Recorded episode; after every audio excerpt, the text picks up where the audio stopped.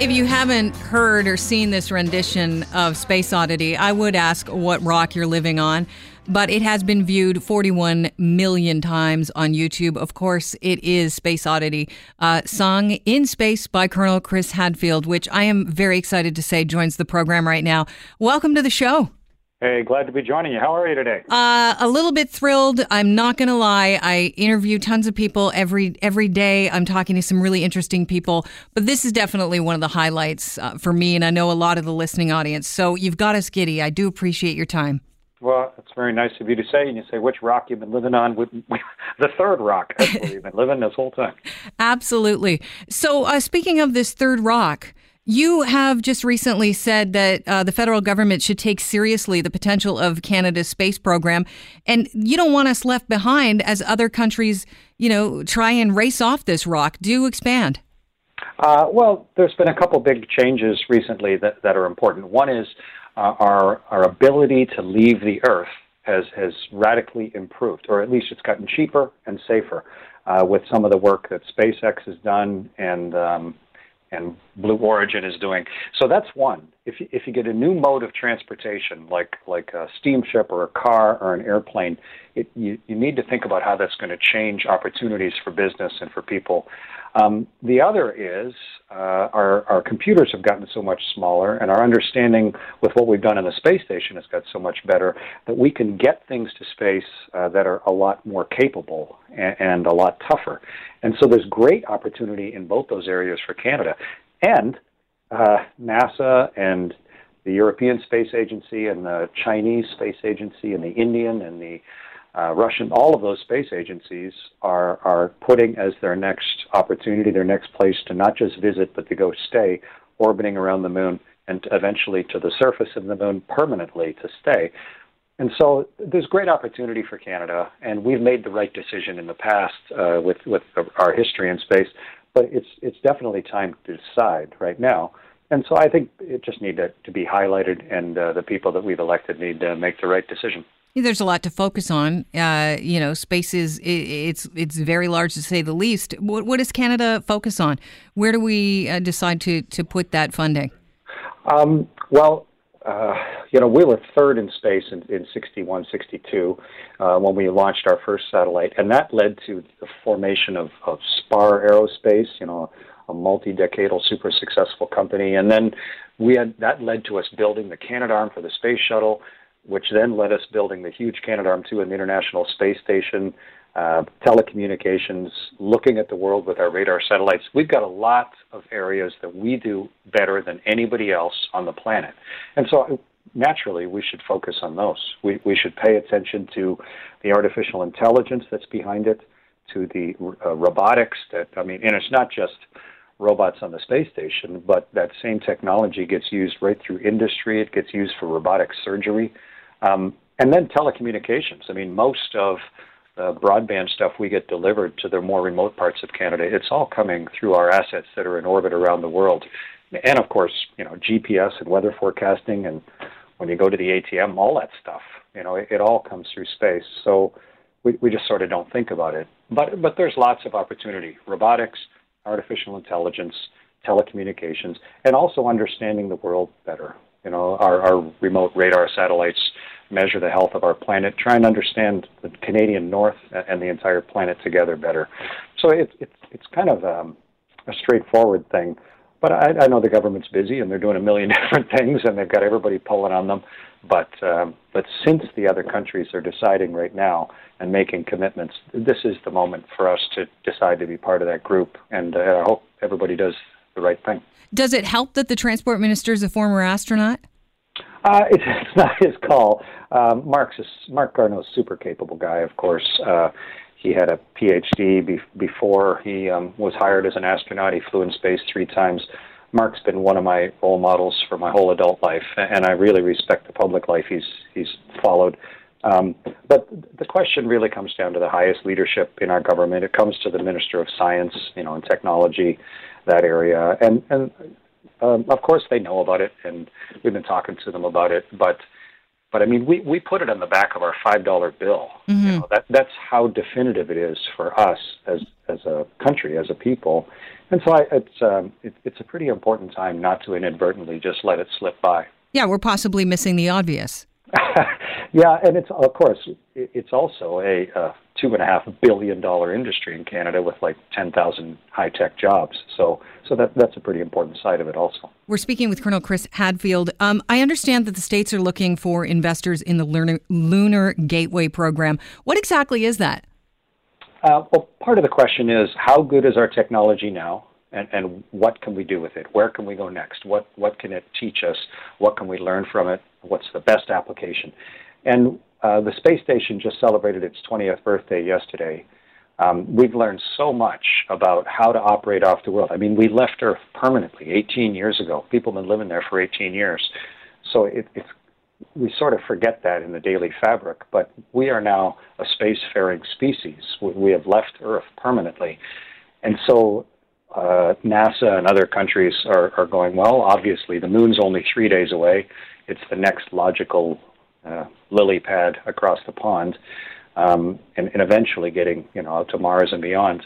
And so uh, that's the next destination. And first, put something in permanent orbit around the moon, and then eventually get people living for long periods on the moon until eventually, just as improbable as Antarctica seemed 100 years ago, until the moon just becomes part of the moon Earth system, just like Antarctica is a big part of, of our understanding of our own planet right now.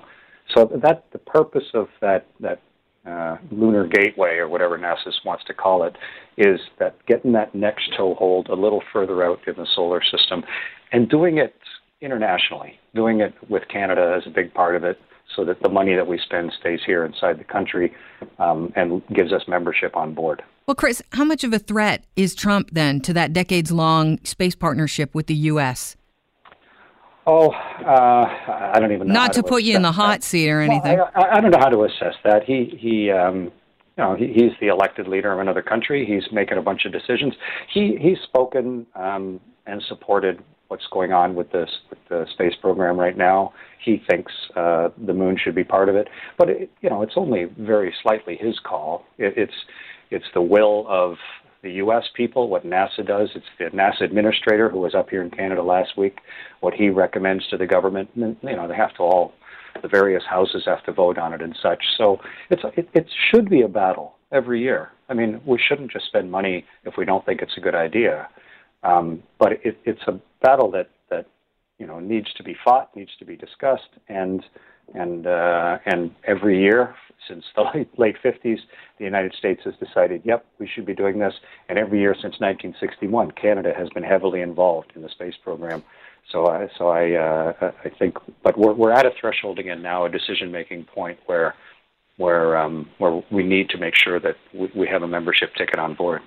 You were the commander of the International Space Station, and I want to just backtrack here. You said that yesterday, you know, it celebrated its 20th anniversary. Now, I know you have your ability to connect with those guys. Was there a call, uh, you know, like an anniversary call up to the space station? How did you communicate with them? How does someone that used to be the commander celebrate that? Oh, there, there were lots of calls. Uh, the, the there's a crew of three up there right now, and in fact, uh, there's a Canadian who's just about to leave Earth and go up to the space station, David Saint Jacques um, I was part of the team that helped select him as a new astronaut nine years ago. He's been training every day for nine years, learned to speak Russian, learned to be the pilot of a Russian spaceship, and he's about to get into it on December 3rd and, and fly it up to the International Space Station. So uh, I was I was more celebrating with David than I was the crew on board. But yeah, I mean the crew on board. There's a German and an American and a Russian right now, and they were celebrating it and sending messages back to Earth. So yeah, there are lots of people honoring the anniversary. But you know, that, that's just looking backwards. What's really more interesting to all of us is looking forwards. You know, the next ten years on the space station and where that's going to lead us in our understanding.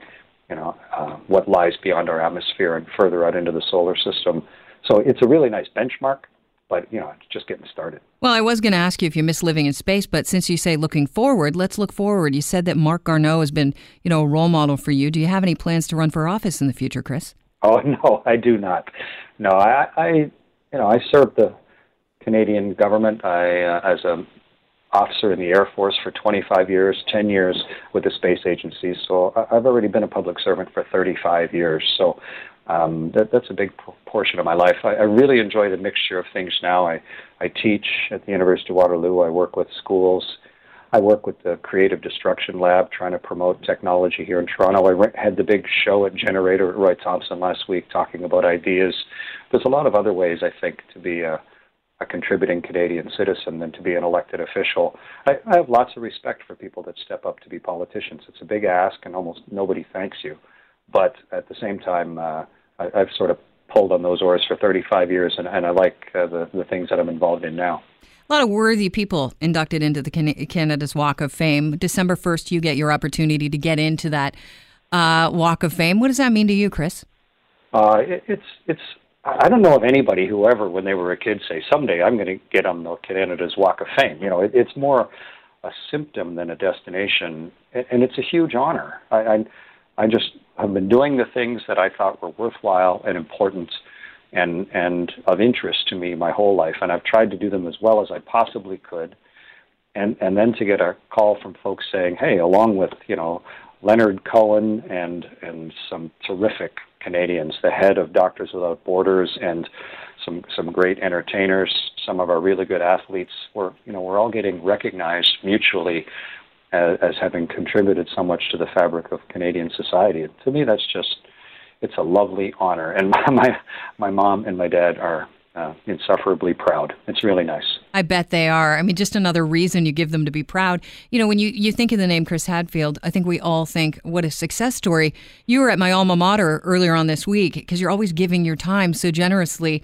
Uh, you were at Ryerson and you were talking about how early success is a terrible teacher. Early failure is what you want. We're actually going to talk about failure later on in the program and how that actually leads to success. But maybe you could expand on that, you know, before you go here. Yeah, um, I think people, you know, they focus on um, on success. You know, uh, imagine success, think about winning. Um, but the reality of life is you lose most of the time. Things don't turn out the way you want. Life is harder than you would like. Um, so it's nicer, I think. I think it's healthier if you can accept that at the outset. Recognize that most of your best laid plans are, are going to go go awry, and and accept that. That's okay. In fact, when things go badly, that's like when you're learning to ride a bicycle. If somehow you get 15 meters without falling over, through luck, you haven't really learned much until you fall a few times, and then you realize, oh, okay, this is how a bicycle actually works. Um, and and so I think you just need to sort of plan for that. Try and do it when someone's still holding the back of your bike, if you can. When they're when they're when the the threat is low. Um, you know, before you're riding a bike on a tightrope or something, if I can stretch the analogy. But um, I, I've been through many, many failures and setbacks in my life, and and haven't done a lot of the things that I dreamed I would have a chance to do. But meanwhile, I've had some tremendous times and done some things that that um, that are right on the edge of what I could have imagined too. So I, I, I, uh, I just, I don't want people shouldn't have false hopes, and nor should they be too surprised when things don't go as planned. Accept failure, plan for it, and and realize that that's the time you learn the most um, in the pursuit of the things that are most important to you. Chris, uh, I want to wrap with this. You know, a lot of people, you are a hero to them. I, I, was, you know, obviously very nervous at the beginning of this interview. And like many people that have met you in the past say, oh, you know, I, I, uh, I love Chris Hadfield and I was so nervous. And then I find out one of the most amazing things about you is you're so completely down to earth.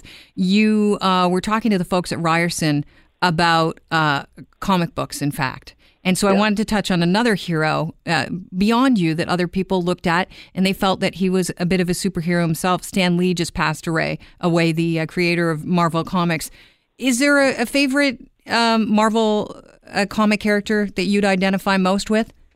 Oh, as a kid, I loved comic books. I mean, I liked the the comic book heroes that were exploring space. You know, the fact that Superman came from you know this this distant planet and had this other pedigree that allowed him to sort of be a normal human but also have a deep reserve of talent that he only brought out those talents when he really needed.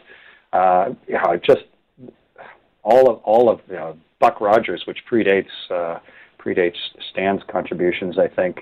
But I, I always I love the fantasy of it mm-hmm. because it allows you to imagine things that don't exist yet. You know, it, it allows you to have a bigger horizon than the one that you're confronted with every day. And, and if if you limit your imagination to the horizons that are in front of you, then it's really difficult to to make a significant change in, in who you might be someday. So I'm all for uh, for reading right on the edge of science fiction or, or comic books or movies, uh, but then having a look at, at how you can deliberately change yourself to become a little more like those people, those imaginary people that you're idolizing. I would love to be Captain Kirk. Captain Kirk doesn't even exist, but but it can still be a role model, or Captain Picard, depending which one you want. But they can still both be a role model in, in helping you choose what you're going to do next in life. And to me, that's the really important thing. And what Canada chooses to do now, I think, will will affect a, a generation or two of our capability in space. So I'm really hoping. Uh, hope they're listening today, but also hope that they take the responsibility seriously. Well, Chris, it's been a pleasure talking with you. I really appreciate your time because I certainly have been as greedy as I could with it. You have yourself a fantastic afternoon. You also. Nice to talk with you, and have a good afternoon. It's it's sunny but cool. Have a good day. Cheers. We got the uh, forecast from Colonel Chris Hadfield. You've got to love that.